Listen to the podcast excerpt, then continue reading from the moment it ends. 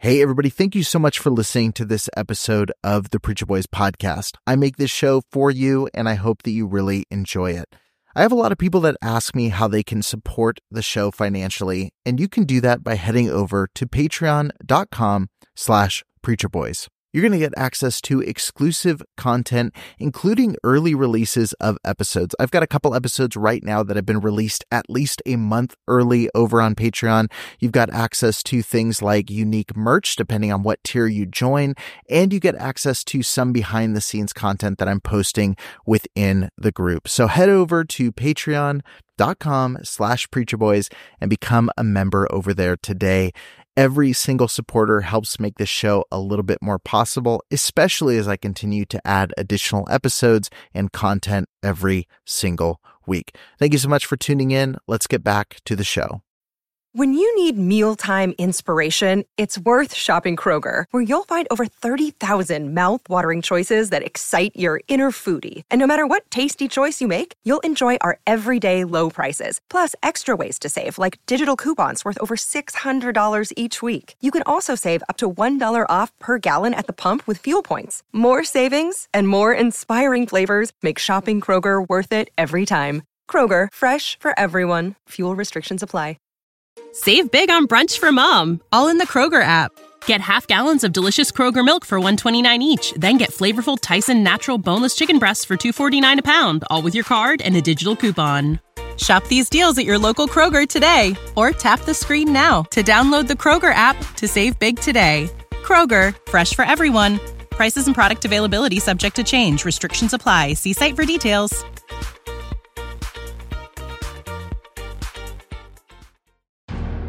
Trigger warning. This podcast contains descriptions of various abusive situations. Listener discretion is advised. You are listening to the Preacher Boys Podcast, a podcast shedding light on decades of mental, physical, and sexual abuse within the independent fundamental Baptist movement. The testimonies shared on this podcast are told from the personal experience and perspective of the survivors. Not all legal outcomes are known or final. Any suspect is presumed innocent until proven guilty in the court of law. Now, here is your host, Eric Skwarczynski. Hey, everybody, welcome back to the Preacher Boys podcast. Today's guest is the host of the Cults to Consciousness podcast, Shelise Ann Sola.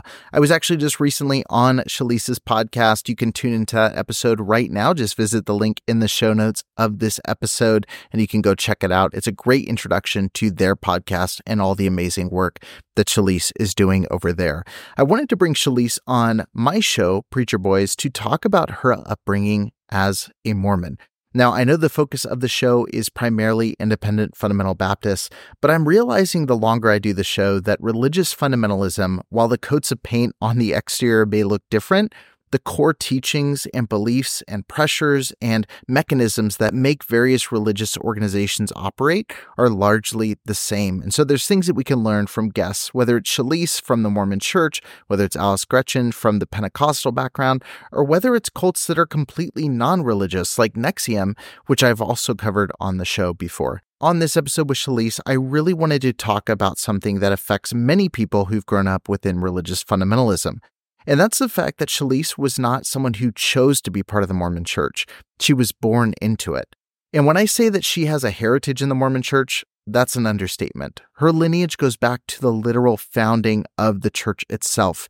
So we talk about the trauma associated with just having such a tight connection to the fundamentalist group that you're raised in and what it means to leave when you are someone who is a second, third, fourth, fifth, or sixth generation member of a high control religious group. This is a really fascinating conversation. I hope you'll enjoy every single second. Be sure to catch my episode over on the Cults to Consciousness podcast, wherever you listen to shows or watch on YouTube. They do a really well produced show over there. But without further ado, let's get into my conversation with Shelise Ann Sola. Shelise, thank you so much for finally joining me on the show. Thank you so much, Eric. You reached out initially when it was just chaos, complete chaos. I was planning a wedding and I was like, I do not have a second to spare except to cry myself to sleep. No, just kidding. It was a lot, but yes, now I'm very pregnant and I'm still like, you know what, we got to do this. We got to connect. And I'm so happy that I got to interview you for my channel as well. Yeah, yeah. If you're listening to this episode, we just had a great conversation on the Cults to Consciousness podcast. It should be out right around the time of this episode.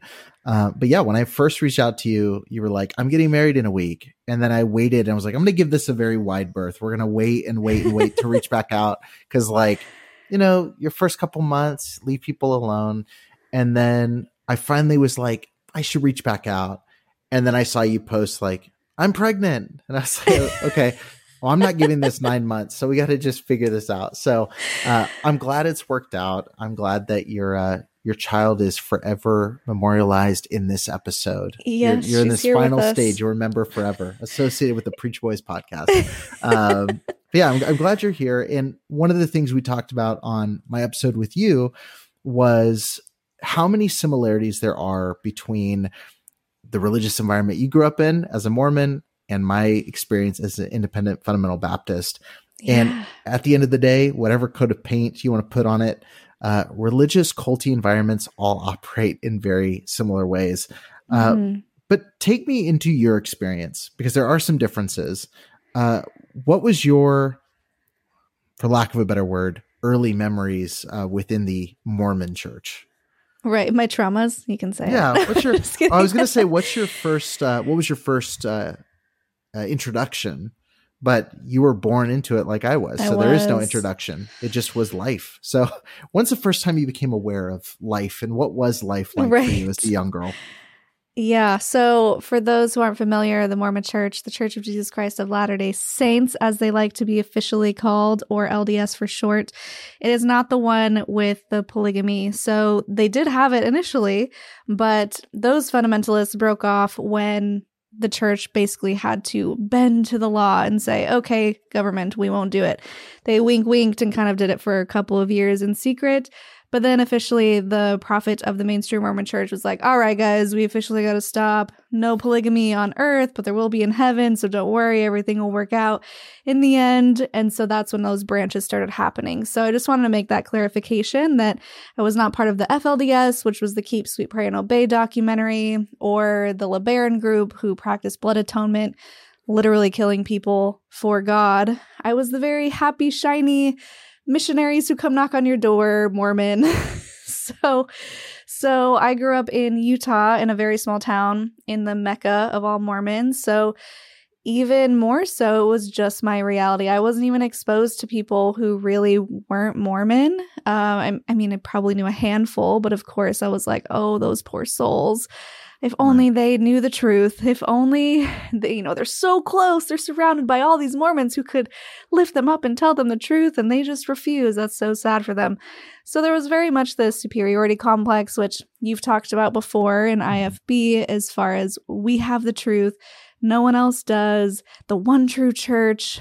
Um, they would call other churches abominable and led by Satan. Anyone who wasn't Mormon was basically led by Satan and anyone who left was led by Satan. And so there was definitely this fear happening, but they mostly ran on guilt and shame. That was that's their bread and butter. If they can get you to self-police, if they can get you to feel so guilty about your sins that you have to go talk to the bishop about it, then they got you right where they want you and they can manipulate and control you to pretty much do anything.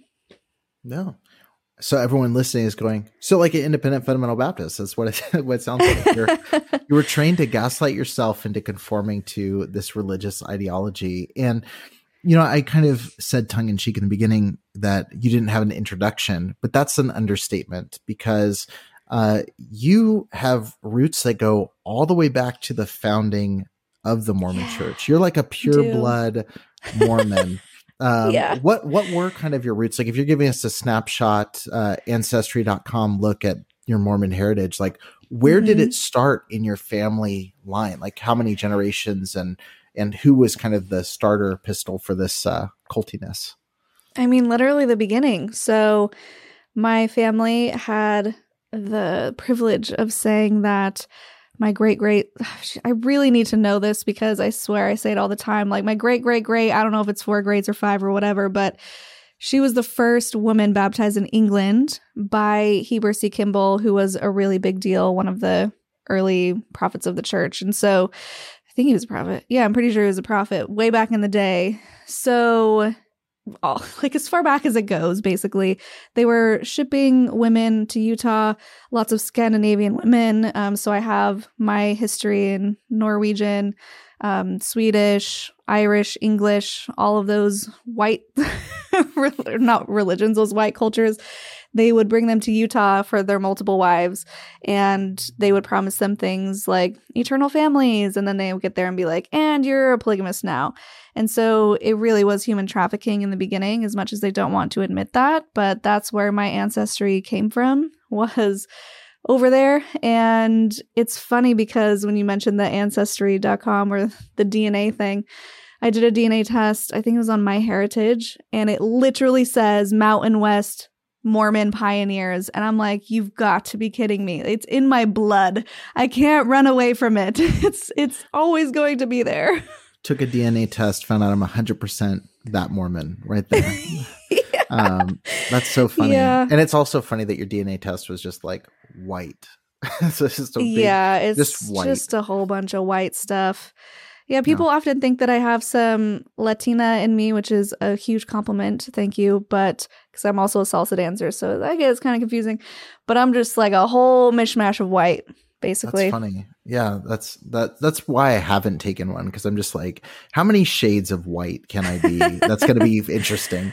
Um, but yeah, I'm I'm curious, like with that line, because because I hear stories like we both have talked with Sarah Nippy from NXIVM who get yeah. drawn into a cult, or you talk, you hear a story from people who like someone knocked at their door when they were 30 years old and they ended up in a cult. And I'm like, what a privilege to choose your cult. You know, I, I was born into this. This was my default life. You know, you were born into this, but I was second generation, which is small potatoes versus you, like being born into this like heritage like we are the OGs of the Mormon church. We're we're here, yeah. we're like we're crushing it for generations. Like one, how much pressure was there to be part of that history? But then beyond that, like did you ever even have the opportunity or a gap in that world to say, "Hey, there's something outside of this?" Right. I wasn't to answer the second question first because the first question is juicy. I wasn't really exposed to anything other than Mormonism until I left Utah and moved to Portland my senior year of high school. And that's when I was determined to be the cool kid and not the weird Mormon because there weren't very many Mormons in our school and they were a little off. They were a little different. I'm sure they're great. There were a couple of Mormon girls my age who kind of like toed the line and hacked the system to be the cool Mormon. So I was like, if they can do it, I can do it. Mm-hmm. But being from Utah, it didn't give me any brownie points at all. They all just thought I was probably weird. So I was trying to toe the line of like, every member a missionary is the slogan they tell everybody. So you need your job is to bring people to the truth. And also, don't be weird, don't be weird, don't be weird. Be the cool kid because you're the new kid too and you just want to fit in. Right and it was a whole thing. But the first question that you asked about if I felt like I could kind of get away from that history if I was forced to live a certain way because I have the heritage, absolutely. So there is something called the Pioneer Trek. Have you heard of it? I have not. Oh my to. gosh. Oh, this is fun. Okay. So, for those who aren't familiar, Mormons, when they first started, they were kicked out of place to place to place they moved across states, um, mostly because Joseph Smith, the founder, was doing some really sketchy stuff and he was trying to marry young girls and, you know, multiple wives. It was clearly against the law at the time. He did end up marrying a 14 year old. That's the youngest that we know of that he married as one of his spiritual brides. And so all of this stuff is going on. He was also a con man, a treasure digger. I didn't know any of this stuff until I left and I actually did research with an open mind. they don't open with that stuff for sure. No, they just say, I mean, the church is, I say the church because that's just, you probably do it too. Um, They mm-hmm. just call it the church, right? So I'm not going to say the whole name, it's too long. But they do claim now, yes, he was, um, they don't say treasure digger. Maybe they do specifically, but they do admit that he would look for buried treasure for people using this stone, this rock, this, they called it a seer stone. Yeah. And now they spin it to where they're like, well, he was just getting practice to translate the Book of Mormon, which were a big thing, like golden plates that he found buried because an angel told him. It's a whole story. We don't need to get into it. But basically, they have to kind of admit, yeah, he did do that. And so he was on the run quite a bit because people are paying him all this money and he's not finding any buried treasure. So weird. he's just getting lots of their money. So they moved from place to place to place. And eventually, he was killed in prison. And the next guy, Brigham Young, he's the one who took over. Horrible guy. He was like, We need to move where no one's gonna persecute us. And so they went to Utah. So it's this huge trek, and I wish I knew the miles offhand, but I think it was from Missouri and a couple other places all the way down to Utah. Hmm. And they were doing this with hand carts and also covered wagons. So people died along the trail. It was not great. They would do it in times of like in the winter and they would take kids and women were dying or the husbands mm. were dying and now these women are trying to figure out how to take care of their children. So what we would do is recreate this in a thing called Trek, and we would do it as the youth. And so we would get the, the pioneer getup, the prairie dresses, the bonnets. People would make them, or we would buy them. Who knows where they bought them? And we would recreate our ancestors crossing the plains so that we could have a taste of what they went through, so that we could have our religious freedom and we could thrive as God's one true church. And the thing that I didn't know until recently, I did this whole episode on this with someone who's read all this material. Her name's Kara Burrell, aka Nuance Ho. She's a great ex Mormon creator. She read this whole book about the trek that we would recreate, which was the handcart company, Martin Harris Handcart Company, where Brigham Young literally just sent people to march to their death. He sent them with food that he knew was not going to last. So didn't have enough food or rations. He sent them with hand carts that were made of green wood, knowing that they would probably fall apart on their way. Hmm. He didn't give them any oxen to help pull this, so they're literally walking the entire way. And he sent them in the time would be the dead of winter by the time they were in the middle of it, crossing these crazy mountainous terrains just walking, and people were literally eating their shoes. It was that bad, just so that they didn't starve to death or freeze to death. And that's the one that we're recreating as young adults, which is very problematic. And there's so much wrong with that. It's like mm-hmm. Having someone recreate the Holocaust in the death camps or something as a faith promoting story. It's not okay. And so we would do that, and people people were having good experiences, bad experience. I mean, it's all spiritual manipulation anyway. Mm. They get you to do something that's really hard, and then you go, wow, my ancestors were amazing. I could never turn my back on their sacrifices. No. If I left, it would be for nothing. And they hold that over your head. And so you feel like you have this this sense of I could never turn away from the church or else I'm turning my back on them and what they did for me. Hmm. There's just so much wrong with that in my opinion. Yeah. Yeah, it's a it's a really weighty thing to carry, um, especially as, again, like I've mentioned in so many conversations, especially at an age where you already are feeling weight because you're just through the awkwardness of being a teenager and figuring out what it means to be like a human being, and then you've got this spiritual, eternal weight placed on you and a historical weight placed on you, going, look at all these people, are they going to die in vain for you mm-hmm. to discard this faith? And yeah. uh, eh, before we talk about discarding that faith, uh, I'm curious for you. Did you love the every member a missionary thing when you were younger? Did you because you are a you know you're an outspoken person you're pretty extroverted from what i can tell you've got a podcast like you've got a voice was it something where you were like a great ambassador for the church or was it kind of like yeah, I'm a, I'm also a Mormon. You know, like how did you wear your faith uh, growing up? Well, I definitely appreciate that. Thank you. I was not always this way. In fact, I was the complete opposite. Interesting. And yeah, I didn't find my voice until long after I left the church. It, it started coming up, and I, I did push back on a couple things, but ultimately, I was very much okay. I'm going to follow the rules. I'm a type A person, so give me the checklist that I need to follow to get to heaven, the highest level of heaven, because in Mormonism there are levels. Mhm. And so I really just wanted to. It was hard because I had to toe the line of self expression and doing the right thing. And what I mean by that is, I grew up a dancer. That was the only way I felt I could really truly express myself without limits and boundaries. But at the same time, we're the only team who can't actually do hip hop with cool twerking and crumping because that's immodest. Like, you can't be doing that. And I would be so embarrassed that we were the team dancing to MC Hammer and not actually cool hip hop music.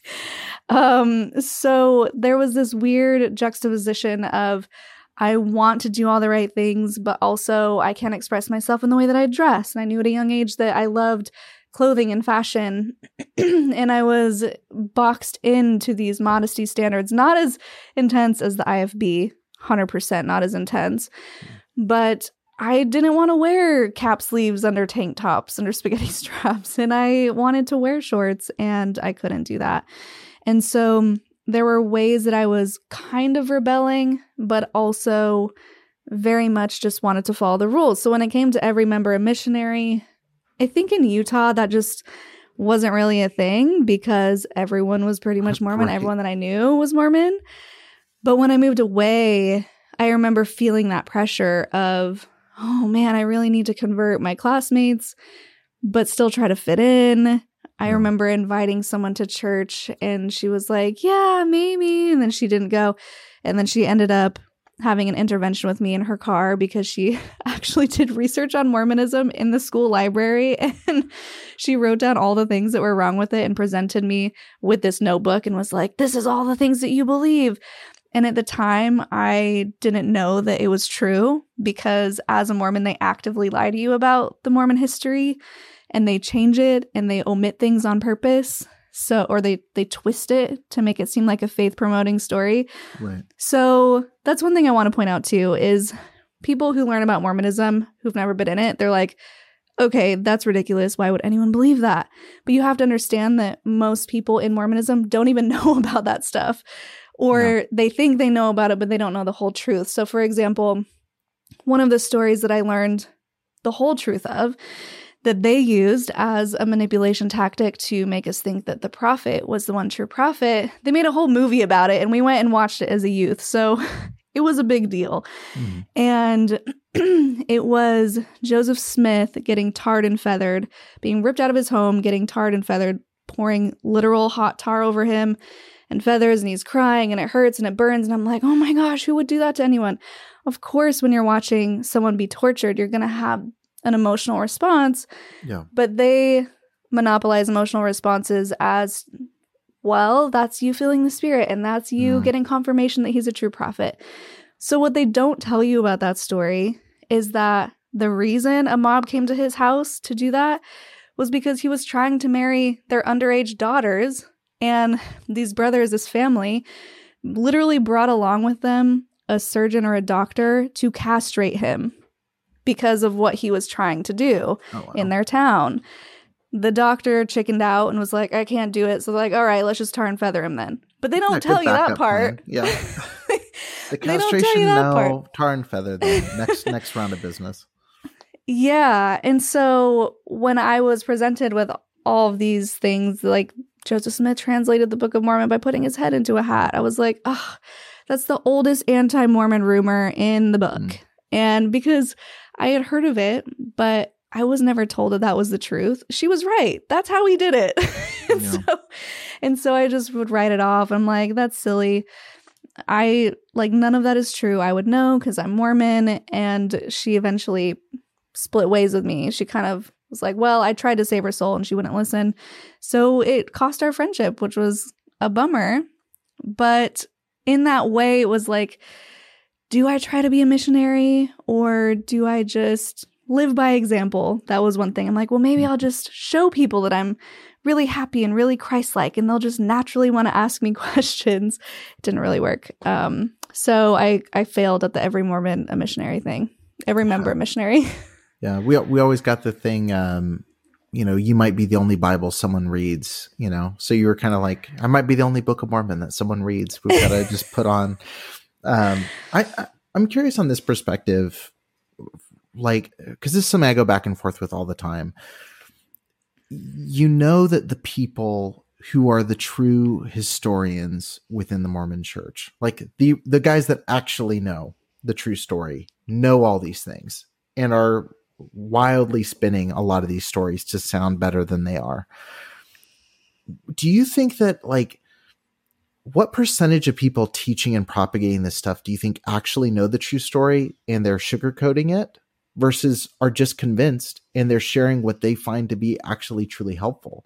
Because like in the IFB, I see a lot of pastors who I think are legitimately good dudes who just teach really crappy stuff because they think mm-hmm. like that's what they were taught was right and they just never questioned.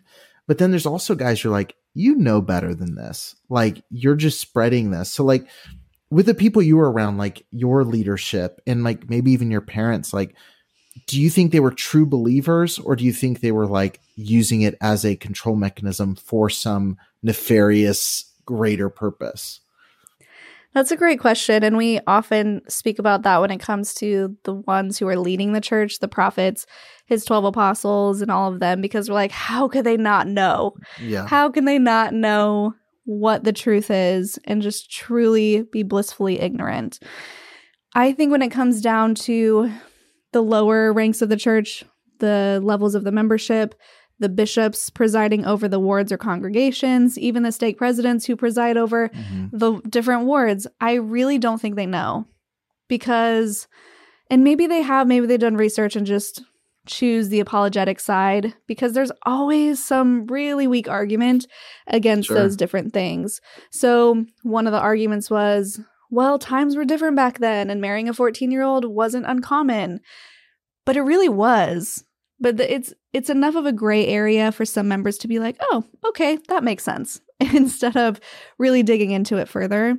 So, I really don't think that most people know the answers to this stuff.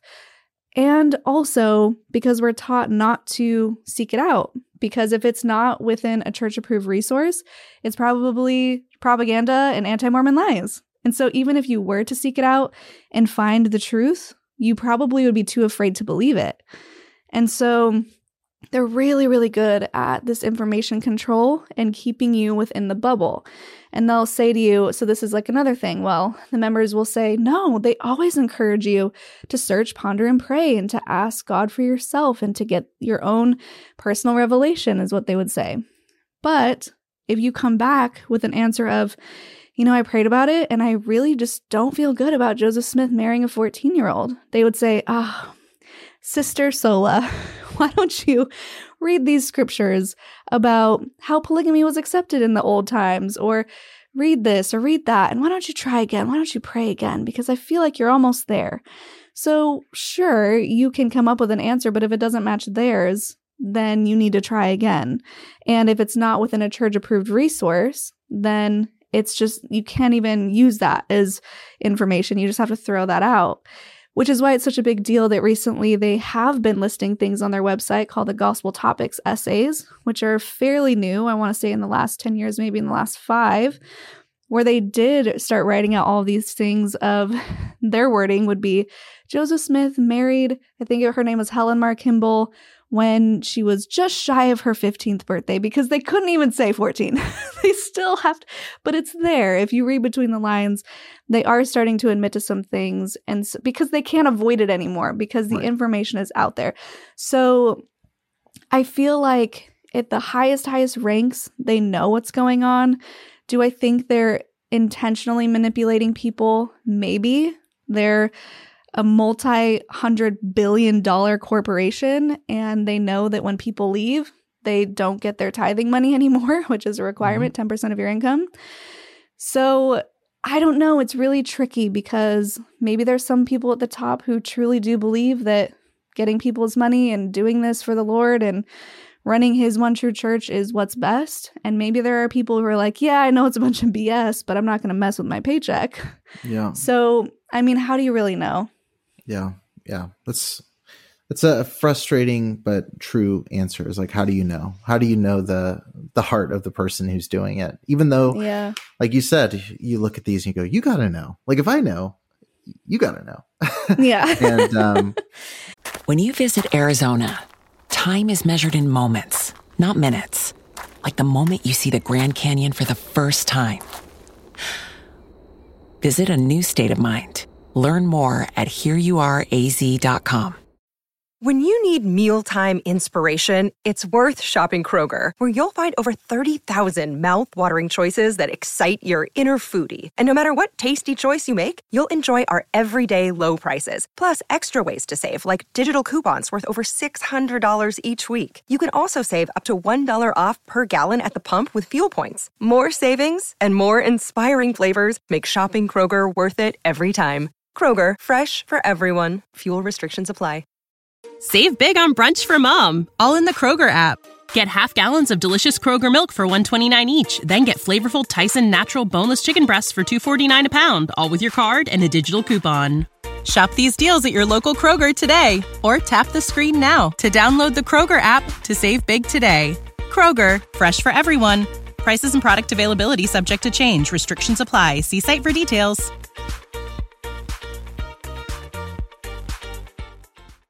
Yeah I, I i've been thinking a lot about thought terminating cliches like really for the last like two years just i always think about it. And the verse that we always got uh, when we would ask questions about well doesn't this other belief system teach this? or hey this guy that criticizes our belief on this says this.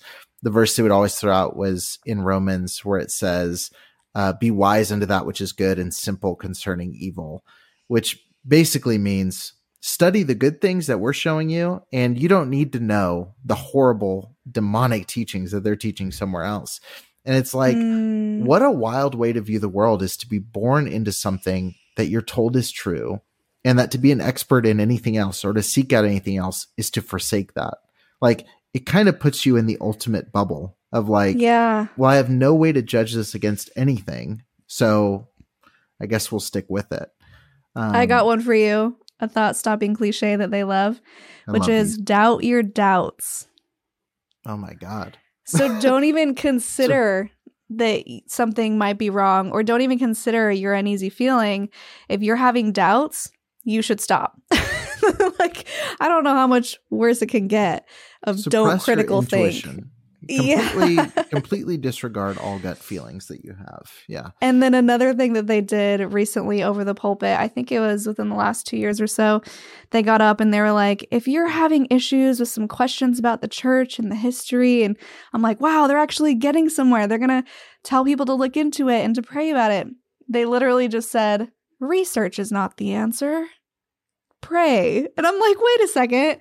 We're not even going to tell them to go seek it out and then pray about it. It's just, if you have questions, why would you research? They're literally telling people don't look into it, just pray about it. And we all know that if you aren't exposed to all the information, you can't make an educated decision. So if you pray about something, your gut is probably going to go to the side of everything's fine, everything's fine. And then you're going to be like, oh, yeah, God told me everything's great. And I don't even need to know the answer because your confirmation bias is going to lead you to the side that's more comfortable, not the side it- Mhm. because you you're not following intuition. It's just confirmation bias. So yeah not the side that's going to tell you, no, you really should go Google that and potentially lose your family, your friends, maybe even your job, your entire community, and your identity. You're not going to do that.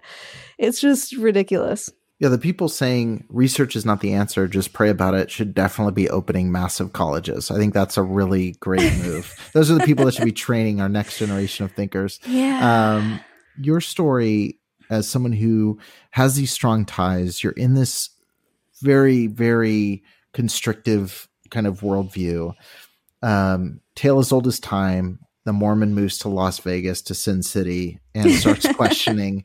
Um, tell me a little bit about that process of the the worldview really shattering? Because it, it sounds like when I hear you on other podcasts or I've listened to your story, it, it sounds like yes, it's a culmination of times you've tried to find your voice, but it seems like the shattering was very sudden in terms mm-hmm. of timeline. Is that an accurate uh, understanding of the story, or did it feel like a really slow crack through the system? I I feel like that's accurate. That it all came crashing down at once.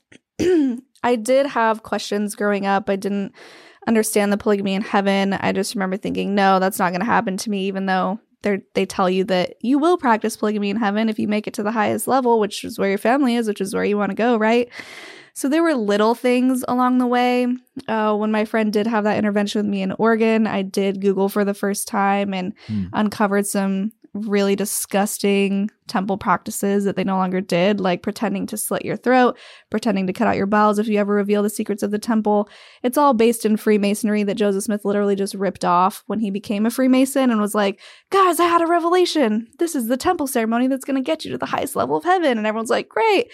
Did they but, really retire that? Not to segue, because I've heard they, from some people that they still do it. They just do it at a different level than what basic basic Mormons uh, would do.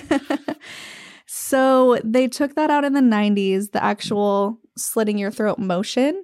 But apparently, as told to me by people who have recently left, they still do what's, I don't know if you can see this, like cup motion.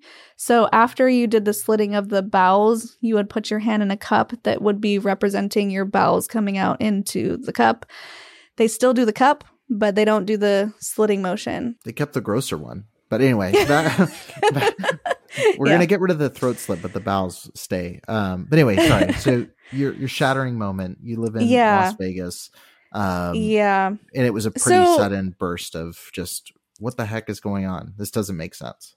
Well, because he attacked my character. He attacked me as a human being, and that's something that I wasn't willing to accept.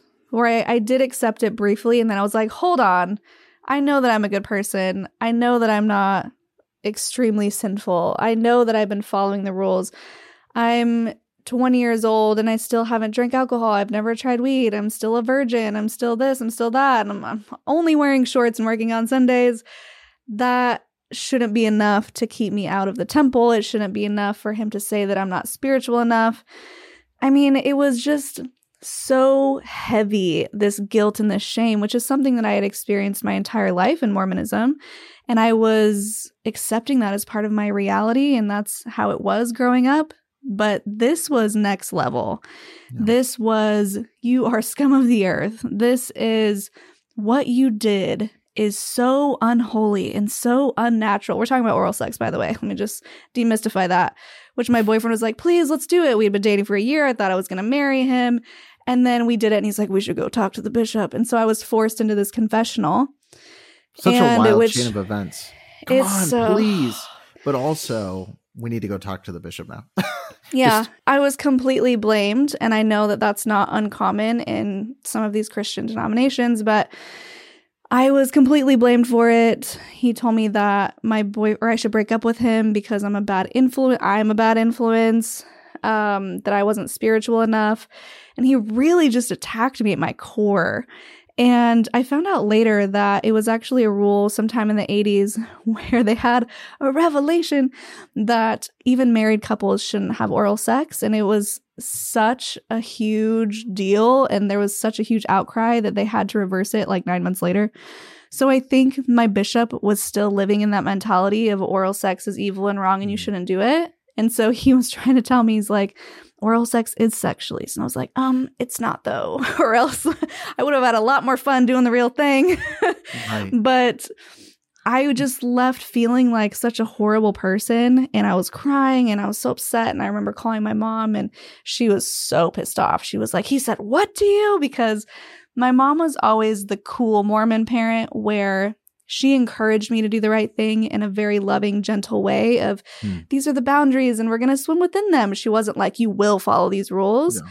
And so I always felt like she gave me the opportunity to choose. And so when I told her that, that he said I wasn't spiritual enough. She was so angry. She was like, You're more spiritual than me. You're the most spiritual person I know. How dare he say Mm. that about you?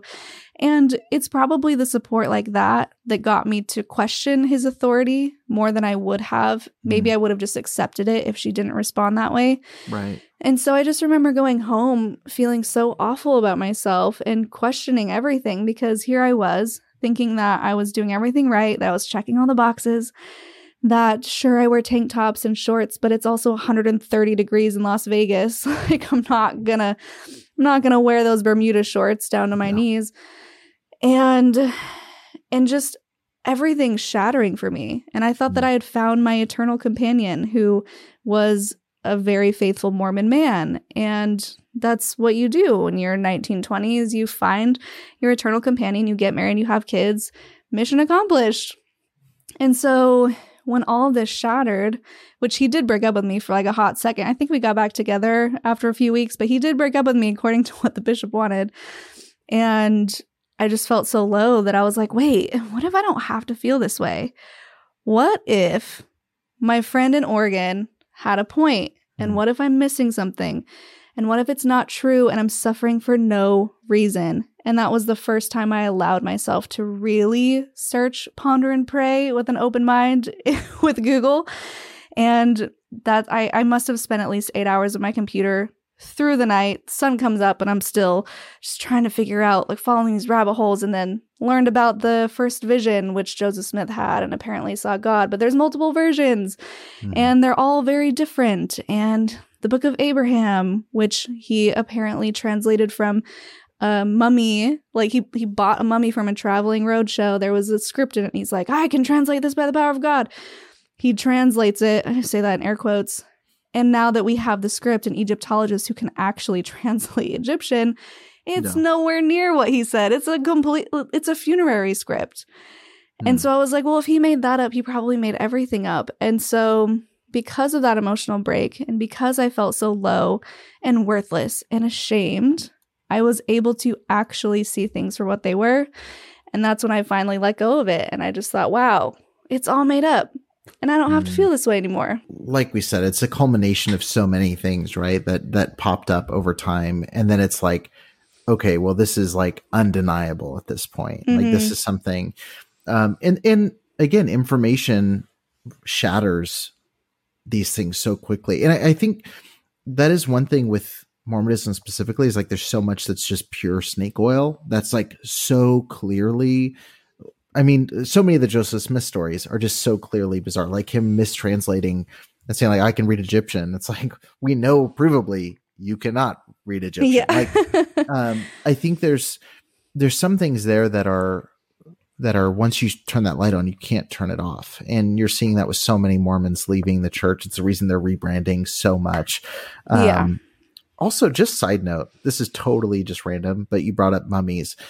so here we go. Um, I found out two days ago that the reason that we don't have, do you know the reason for why we don't have many mummies left? Isn't it because they just shipped them all over the place and like right white rich dudes bought them? Whatever you think, it's worse. No. So the reason that there are not, so there's, we have mummies, but there's a lot of mummies that are missing. Like that they just, oh, we don't have them. Like they're not in a museum. They're not found. Like burial plots are empty.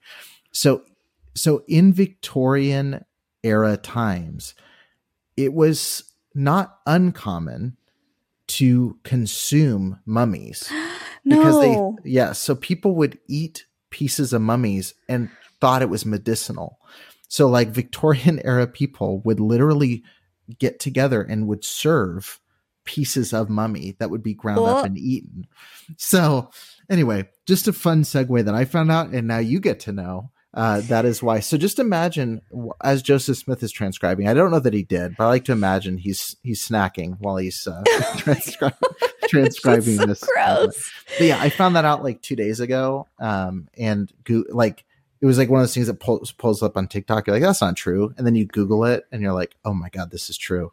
We're so gross as Oh. a species. Um, that has nothing to do with anything in this episode, but I'm glad everyone knows that now. Um, no, it has everything to do with it because it's the lengths that people will go to do something that they believe is going to help them achieve something, whether it's exaltation or health benefits. People do the craziest things when they get these beliefs stuck in their head.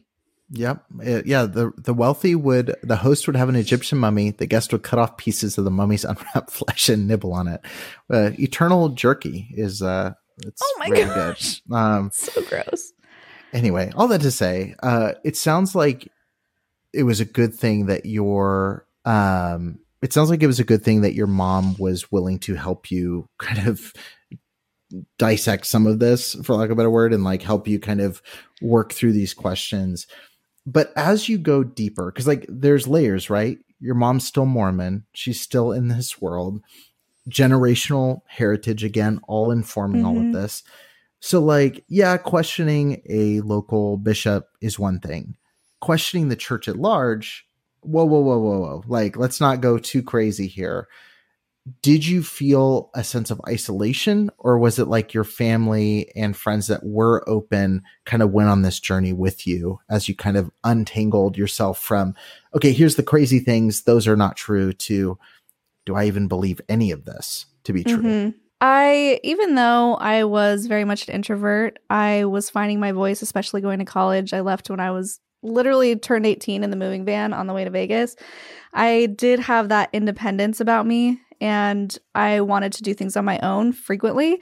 So even moving to Vegas alone, doing all those things, going to college, figuring it out, I was fine with it. And so when I had that moment of clarity of, oh, I can just drop this and release this, I didn't feel super isolated. I just felt like, okay, this is a new journey that I'm going to go on now by myself. Mm.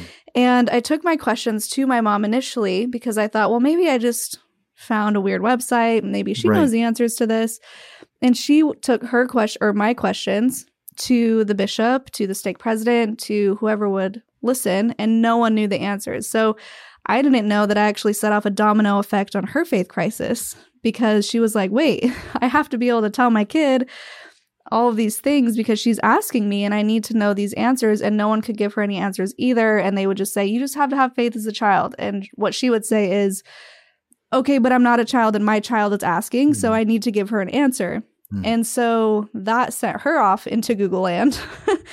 and yeah. she had the coming out call to me about leaving because she was so worried that I was still Mormon and that I would want to get married in the temple within the next year or so, and that she wouldn't be able to attend my own wedding because she was no longer Mormon. So she was just like, hey, I haven't been going to church, but I will do whatever it takes to be at your wedding if that's what you want. And I was like, "Oh, mom, you're fine. I I left and she was so relieved.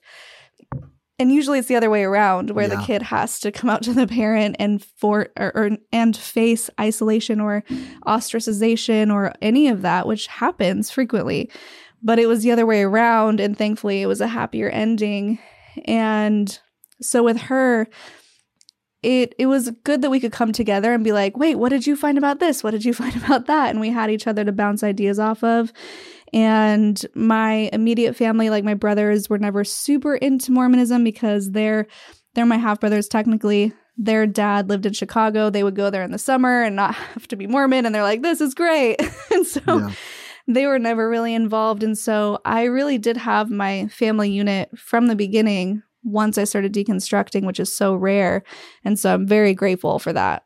Yeah. Yeah. Super rare. Um, and that's, it's, it's a huge i mean just to have somebody even if they stay in a religion to be willing to have relationship with you as you're going through those questions is so huge and like mm-hmm. such a blessing for lack of a better word um i was like trying to cycle through like what's a non christian religious term? Yeah to say that.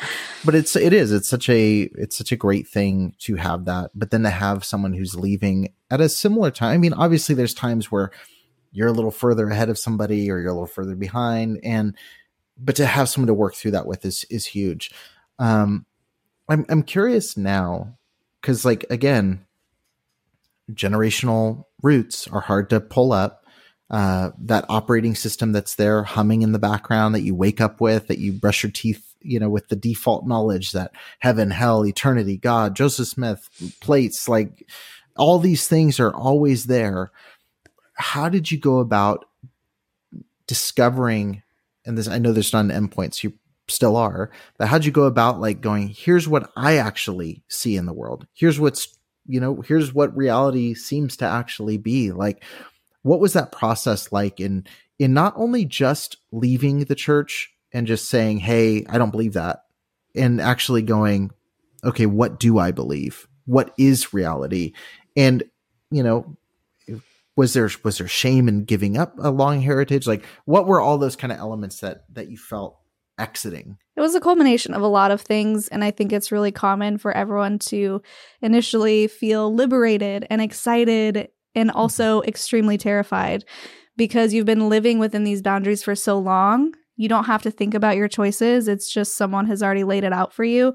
You can do this and you can't do that. And that's what it is. You don't have to actually consciously think about your decisions about cause and effect mm. and the way that you want to present because you've already been told how to do that. So part of me was like, wow, I can wear these shorts and tank tops and design mm-hmm. whatever I want because I was going to school for fashion and not feel weird about it. And this is exciting and fun. And wow, I can fully express myself. Do I want to dive into intimacy right away? Mm-hmm. I decided that I was going to stay virgin until I was married. I was still not going to drink alcohol. Like I was still in some ways keeping that safety blanket of what I knew, which was I've been fine without alcohol and weed or whatever it was mm-hmm. or sex, even though I wanted it so bad. I was like, I've been fine without it, so maybe I should just keep going and then explore in other ways.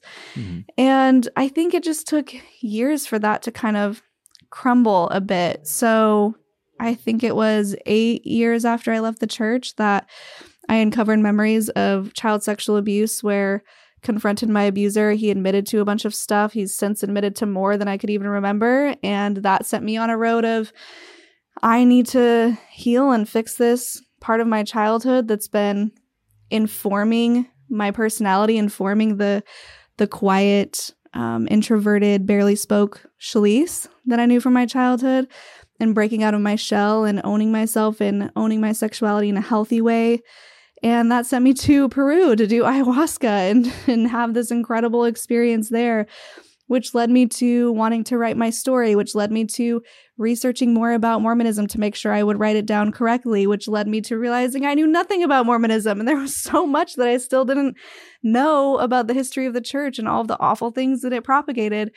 And that led me to being a co-host on another podcast and they kicked me off in an unsavory way and that led me to starting my own. So it really is just one thing after the other, but following my intuition, following things that felt right, following things that made me truly happy instead of allowing myself to feel guilt and shame over things that should not be shameful. And really just sinking into who I wanted to be as a person, it took years. Mm-hmm. And so I'm 33 now. I left when I was 2021. Um, and still, I'm trying to unravel things, or I have moments where I feel guilty or shameful about something, and then I realize that I shouldn't. And then that's just Mormon programming popping its little head up into my life and being like, yeah. hi, remember me? So yeah. it just takes time, really, and tr- being true and authentic to myself dropped many seeds along the way of things that we could probably spend hours talking about. Yeah. um, ayahuasca to, you know, uh, yeah, yeah, ayahuasca journey. And then, uh, then did this, this, this, and this, start a podcast. Yeah. Um, I, I, I am curious because reactionary thinking is just something that's can be so bad. And we see this with like breaking Amish, right? Like that's like the cliche is like, I was Amish and we're the most rigid you can be. And now like I went way too hard in partying and I'm like, you know, and, yeah. and it's the examples you hear in church. It's like if you leave the religion, you're going to be strung out on drugs and sleeping yep. with everybody and all the things that they throw out as a long list, which is not the typical experience for uh, for many people who leave. But you mentioned like a healthy way of expressing yourself, finding your identity. Mm-hmm. You mentioned going which is really funny hearing your story is like no drinking, no weed, ayahuasca. Like, yeah. How did you go about exploring things in a healthy way and not in a reactionary way where it's like, they said I couldn't drink. I'm going to drink a lot. They said I couldn't do drugs. I'm going to do all the drugs. Like all the things that are like the cliches that people can stumble into.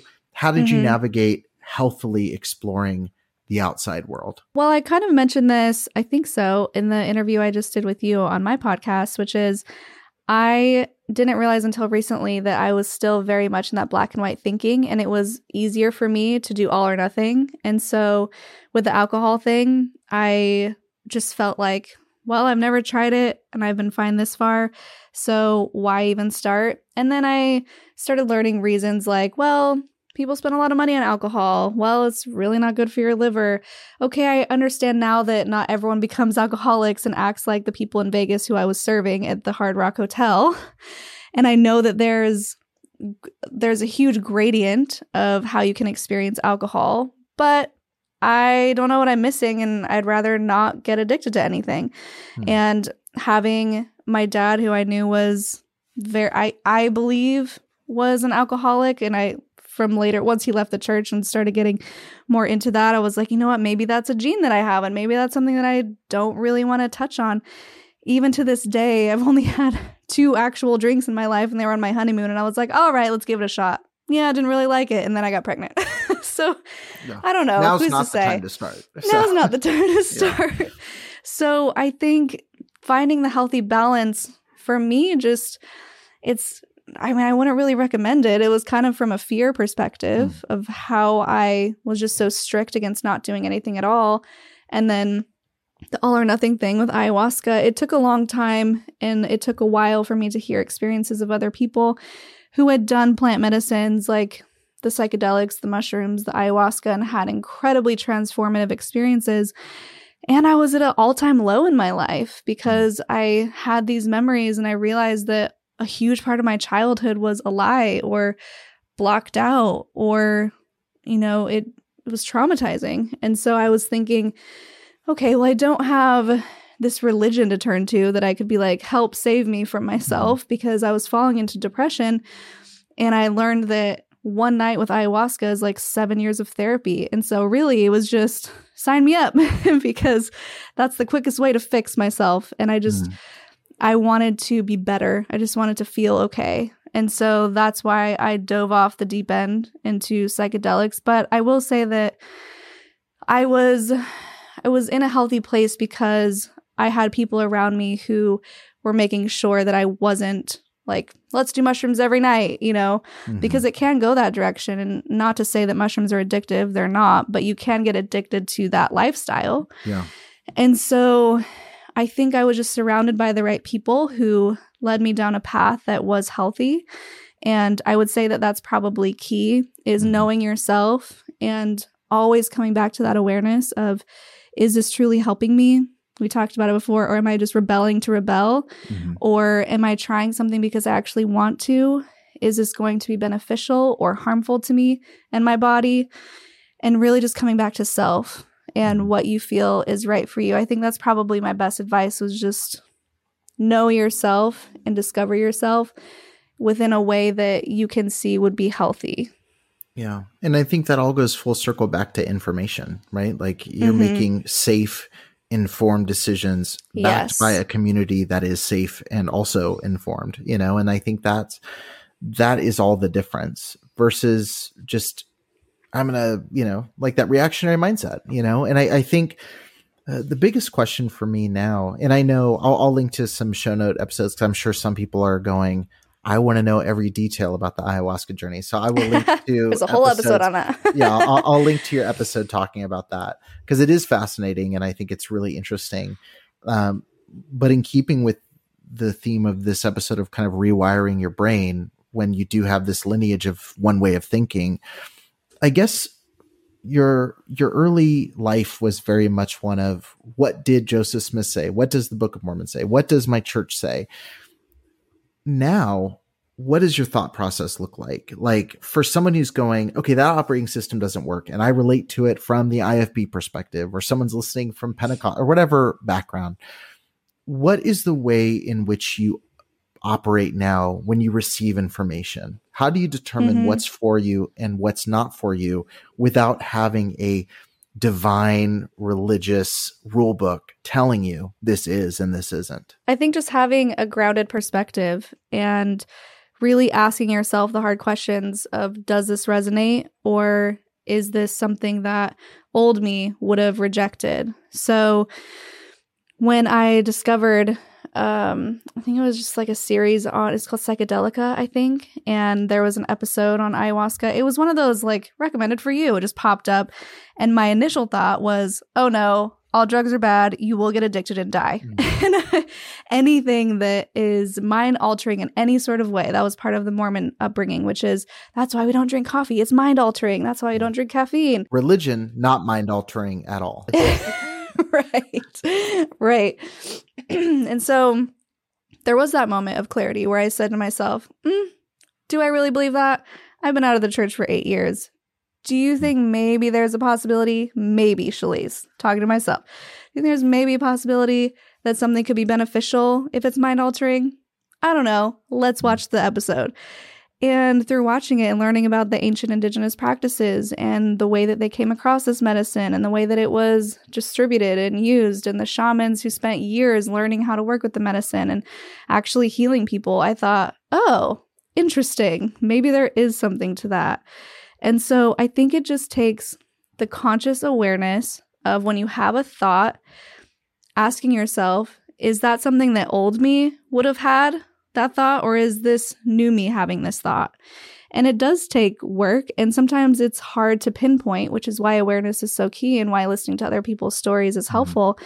because you can watch someone having an aha moment and then go, Oh, I also still think that way, and I didn't even know it was connected to my past.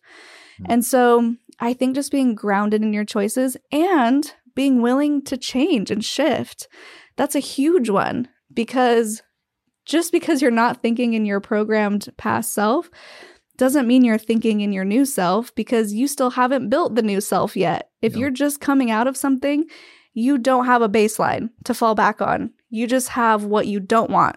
So now you have to think about who you want to be, how you want to present, how you want to act in the world, and what change you want to affect. And maybe it's not a lot of change. Maybe it's just, I want to be at peace with myself. Will this decision bring me peace? Will doing magic mushrooms bring me peace? If it's no, don't do them. if that is something that scares you and you want nothing to do with it, you don't have to dive into that.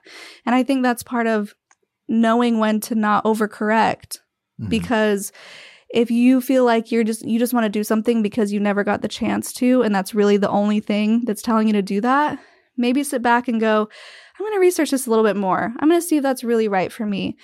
Or if it's something that keeps coming to your mind where you're like, man, it seems like every conversation I get in with my friends lately ends in mushrooms. Maybe there is something to this. Maybe I should pay attention. Maybe it's something that is calling to me and I need to do some research about it and see if it's right for me. I don't know. No. But coming at those decisions from first an informed place, an educated place, and a place where you feel like resonates with you in that current moment, being willing to change your mind if new information presents itself or if you change as a person.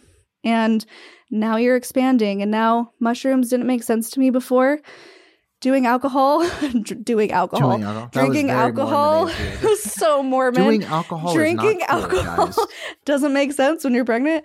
I don't know. Maybe in four years, when my child's older, I'll be like, yeah, this is great. Maybe after she's born, I'm like, I want to try a glass of wine. It's okay to shift and change. And I think that's another thing religion teaches you is you can't change, be steadfast in your ways, mm. suffer for the Lord.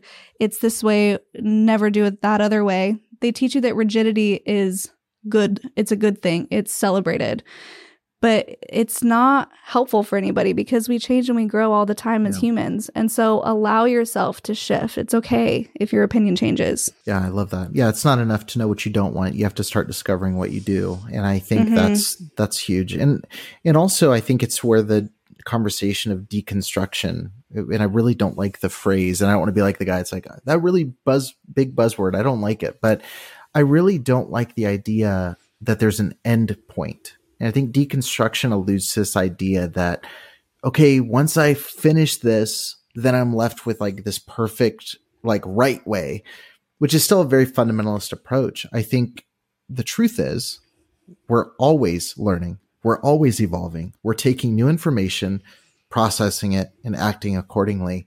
And that's a very scientific way to live. Like that's a very like that's the way I think we're programmed as human beings to live is to consume information, like digest it, and then act in accordance with that new information.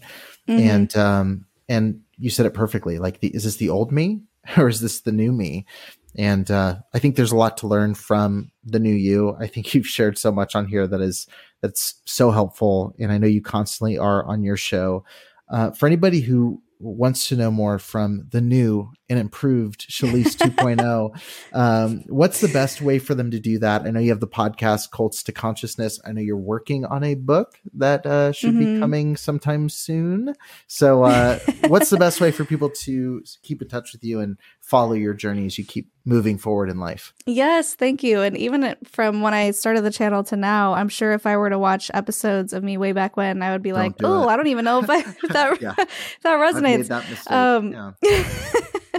Yeah. So if you want to hear from the ever evolving me, you can go to our YouTube channel at Cults to Consciousness, and we just platform other survivors of all different cults and backgrounds and high control groups and we dig into their stories and see how they've gone from being programmed to who they are now, which is usually or always an incredible person living their best life. So you can check that out. We're on Instagram at Cults to Consciousness as well. And yeah, the book, I'm still I'm still working on getting a literary agent so I can really get the process going and I think when we went hard with the channel right after the wedding during the strike because I work in motion picture industry. So I do wardrobe and costumes for TV shows and commercials, and I'm an actor as well for commercials and TV. And so when the strike happened, I really doubled down on the channel with my husband and haven't put a lot of time and effort into the book. So that's my fault but so much good has come of it. And we've built such an amazing community. And I really feel fortunate to have a platform to be able to showcase these stories and these survivors because it's truly inspirational to see where these people have come from and how they're doing now. Beautiful. Well, thank you so much again for joining me. If you're listening, be sure to head over to Cults and Consciousness. If you need a good uh, starter episode, there's one with yours truly uh, that should be there right now. So yeah. dip your toe in with that, and then definitely go listen to. I mean, all of the back catalog. Um, there's so many great episodes. I'll link to a couple highlights you should check out in the show notes of this one. But for now, uh, hopefully not the last time. Shelise, thanks so much for joining me on the show. Thank you so much. It's always fun having conversations with people who have done this for a while and also just have so much information. And you gave a lot of gold nuggets on our channel also. And it's just been so great chatting with you. It's been a good time. Thank you. Thank you for listening to the Preacher Boys podcast. If you appreciated the content on the show, please leave a review on iTunes and don't forget to connect with us on Facebook, Instagram, or Twitter with the handle at Preacher Boys Doc. When you need mealtime inspiration, it's worth shopping Kroger, where you'll find over 30,000 mouthwatering choices that excite your inner foodie. And no matter what tasty choice you make, you'll enjoy our everyday low prices, plus extra ways to save, like digital coupons worth over $600 each week. You can also save up to $1 off per gallon at the pump with fuel points. More savings and more inspiring flavors make shopping Kroger worth it every time. Kroger, fresh for everyone. Fuel restrictions apply. When you need mealtime inspiration, it's worth shopping Kroger, where you'll find over 30,000 mouthwatering choices that excite your inner foodie. And no matter what tasty choice you make, you'll enjoy our everyday low prices, plus extra ways to save, like digital coupons worth over $600 each week. You can also save up to $1 off per gallon at the pump with fuel points. More savings and more inspiring flavors make shopping Kroger worth it every time. Kroger, fresh for everyone. Fuel restrictions apply.